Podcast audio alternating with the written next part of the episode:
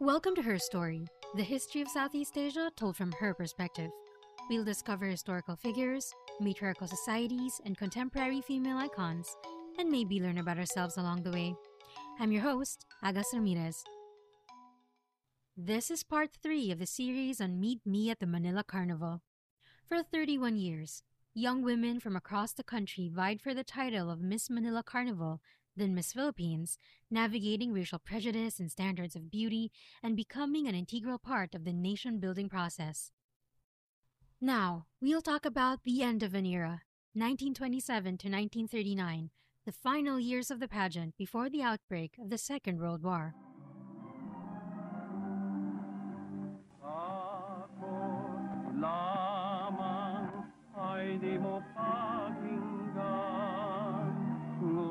Ngunit ang katotohanan Kita'y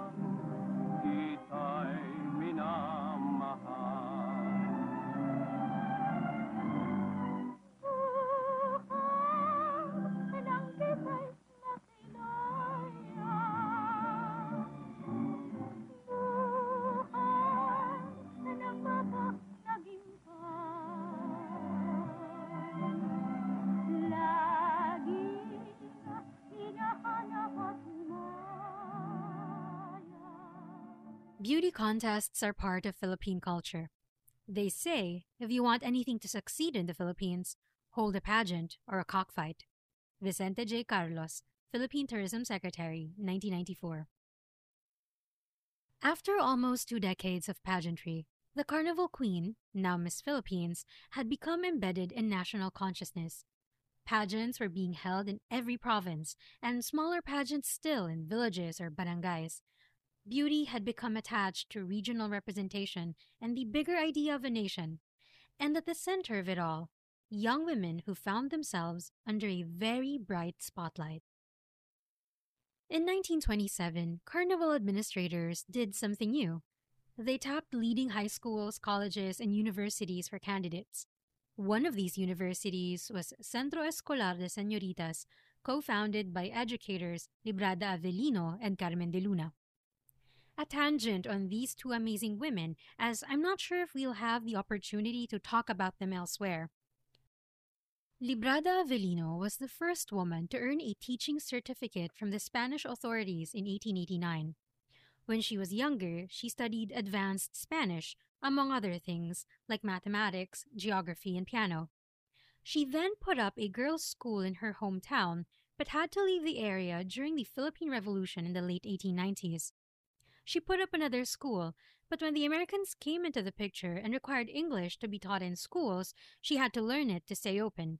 So Librada and a classmate from the Assumption Convent, Carmen de Luna, sailed to Hong Kong to study English. Carmen was also a licensed teacher and a member of Liga de Mujeres Filipinas, or Philippine Women's League. In 1907, Librada and Carmen co founded Centro Escolar de Señoritas, the first non sectarian school in the country. They were joined by Librada's cousin, Margarita Oliva, and together they sought out other women within their network to teach. Librada and Carmen would remain partners in running the school until Librada's death in 1934. That's when Carmen took over as director. In 1945, it became a university, making Carmen the only woman in the country to head a university for both female and male students. As far as I can tell, based on their paternal surnames, neither woman ever married. A side note here. In the previous episode, I mentioned that in 1912, the carnival started with an educational conference, and among the speakers was the director of the Girls' Central School, Libra Avellino. This is from Genevieve Clutario's book, which she in turn found in a January 19, 1912 article in the publication Philippine Monthly. Now that I think about it, the 1912 article probably had a typographical error, and they really meant Librada Avellino, not Libra Avellino. Okay, so in 1927, with contestants drawn from some of the biggest secondary and tertiary schools in the country, there emerged the new Miss Philippines, Luisa Fernandez Marasigan. Lusing, as she was more fondly known, was born on January 10, 1910, in Gumaca, Tayabas, now in the province of Quezon, making her just 17 years old the year she won the title. She and her elder sister Concepcion were said to be internas at Centro Escolar de Señoritas. I assume this meant that they were undergoing some sort of professional training. Because their parents were far away, it was actually Concepcion who gave her permission to join. Among the judges that year were sculptor Guillermo Tolentino and painter Fernando Amorsolo, who are both national artists.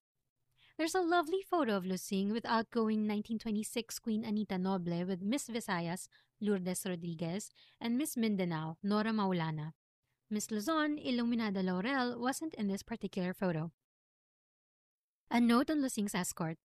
According to Alex D.R. Castro, an organization called the Bachelors Club sent scores of photos of possible escorts to Lusing.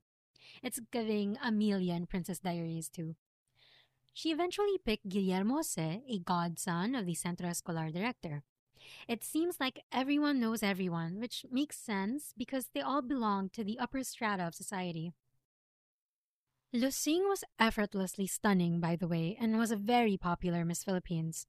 Her appearance at the floral parade attracted large crowds. Her school staged a series of musical tributes for her, and in a speech at one of them, she said, to my mind, the National Beauty Contest, which was held for the second time in the Philippines, should not only be an occasion for the outburst of admiration for physical beauty. It should also be an occasion for the cultivation of a higher form of beauty, the spiritual beauty, when the representatives of the various provinces vie with each other not for their personal aggrandizement, but for the honor of the country we all love. Here it's clear what the pageant meant to these young ladies and to the audience how inextricably linked it was to the idea of a nation. Past queens also had thoughts about this. Remember in part 1, we talked about Pura Villanueva Kalaw, the very first Filipino carnival queen.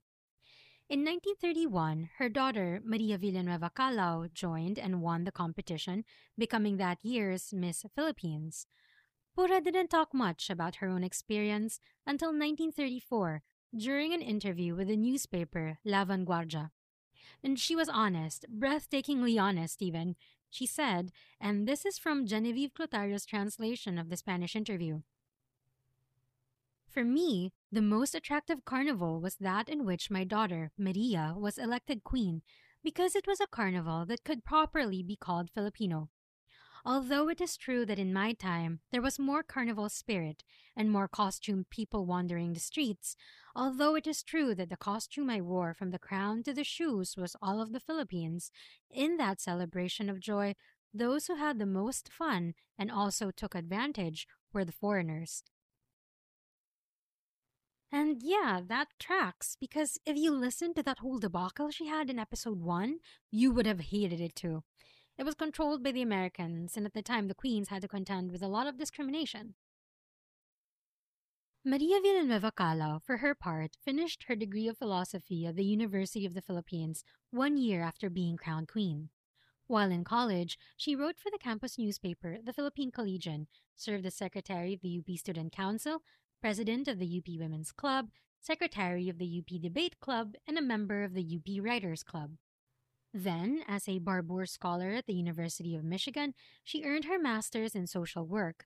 She later earned a Doctor of Philosophy degree in social sciences from the University of Santo Tomas, magna cum laude.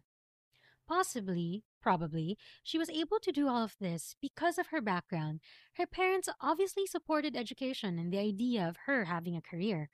Her mother was a journalist and suffragette, while her father was a congressman, historian, and at one point the Secretary of the Interior and Local Government.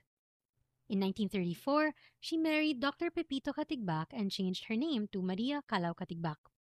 She became a longtime columnist for the Manila Times, taught at both the University of the Philippines and Philippine Women's University, and was the president of the Girl Scouts of the Philippines. In 1961, at age 49, she became the third woman senator of the Philippines. She authored the Truth in Lending Act of 1963 and the law that led to the creation of the National Commission on Culture. She also served as the chairperson of the UNESCO General Conference of the Philippines, governor of the Philippine Red Cross, and head of the Board of Review for Motion Pictures and Television. And I thought I was busy. There's a biography about her called A Charmed Life by Monina Allarey Mercado if you want to know more about Maria Kalaw Katigbak. Side note, I originally thought that the pageant only skipped two years, but there was actually no Manila Carnival in 1910, 1919, and 1928. In 1911, the carnival was held but without the pageant, so that's a total of four years without the queens. By 1930, writes Genevieve Alva Clutario in her book Beauty Regimes, Filipinos promoted the Philippines as a land of beauty queens.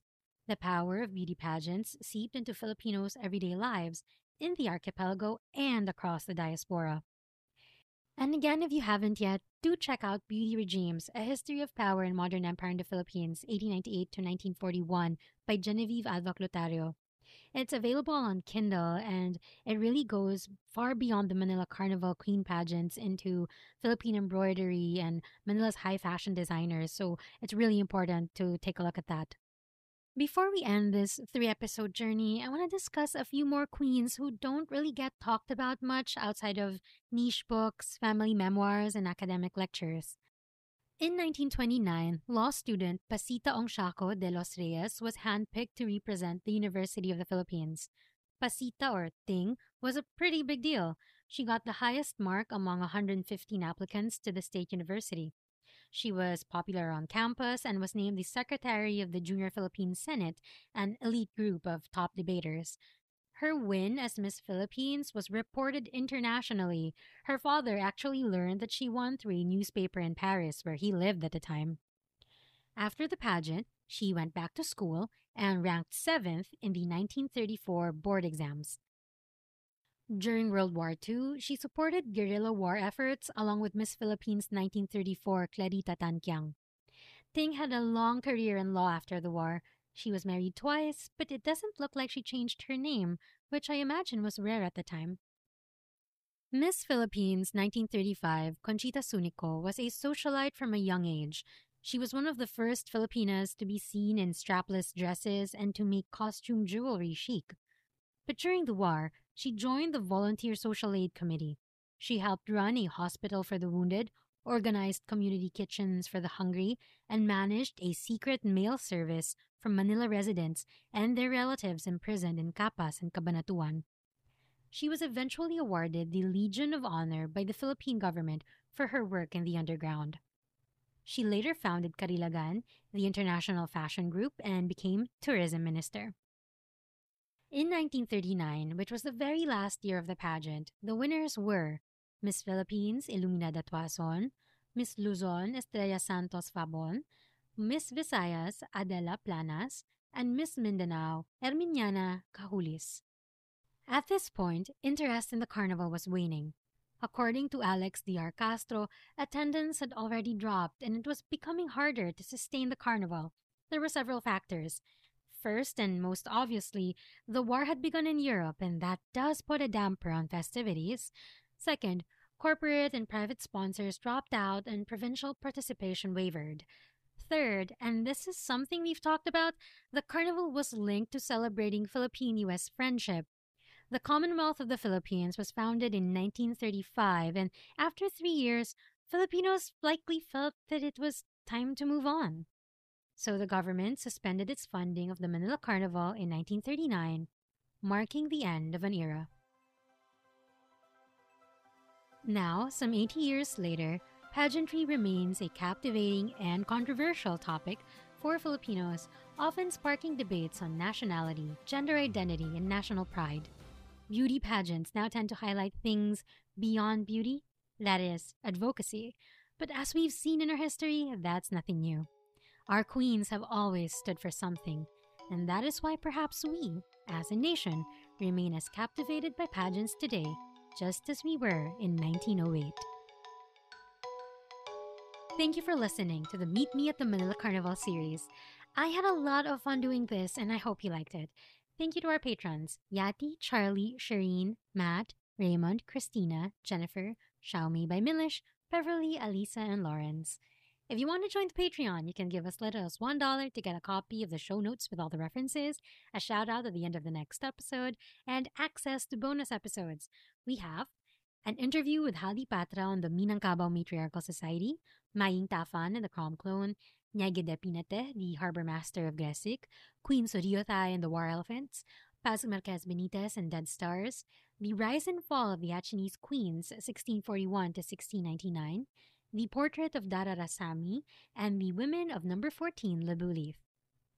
As a side note, a new episode is coming out for my second podcast, Shake, Rattle, and Record. It's a fan podcast about the longest running film franchise in Philippine history and other local horror favorites. I'll put an excerpt for episode 5 at the end. Don't forget to follow us on Facebook, Twitter, and Instagram at Her Story CPod. That's Her Story, S E A Pod. There's so many more stories to tell, and we're just getting started. This podcast was hosted and edited by Agus Ramirez. Thank you for listening, and we hope to see you again next time. Maraming salamat. One of my favorite horror movie tropes is the final girl. Very simply, it refers to the last girl or woman alive to confront the mysterious killer. In doing so, we see the conclusion of the story through her perspective. The term final girl was coined by Carol J. Clover in her book Men, Women, and Chainsaws Gender in the Modern Horror Film. The original definition was very narrow because it came from 70s and 80s slasher films. A final girl is a part of a group of young people. She is somehow morally superior to her peers because she's a virgin or doesn't drink or do drugs. She rises to the challenge of a final confrontation and defeats the villain. She is the only survivor of the massacre, and she'll probably be killed or institutionalized in the sequel. Early examples of final girls are Sally from Texas Chainsaw Massacre, Laurie from Halloween, Tina from A Nightmare on Elm Street, and Alice from Friday the 13th, all incidentally childhood staples for me. Oh, the good old days of VHS. Later, of course, Final Girls evolved to the likes of Grace in Ready or Not, Dani in Midsummer, and my favorite, Erin in You're Next. In Shake, Rattle, and Roll Tus Aswang, we meet a sort of Filipino final girl in the form of Portia, expertly played by Manilyn Reynes. Sort of, because she doesn't fulfill all the requirements of the final girl, but she does tick off many of the checkboxes. A spiritual final girl, if you will. Portia arrives in a small town via tricycle with her best friend, Monica, played by Ana Roces. This is Monica's hometown, and we see immediately how warm everyone is towards their guest.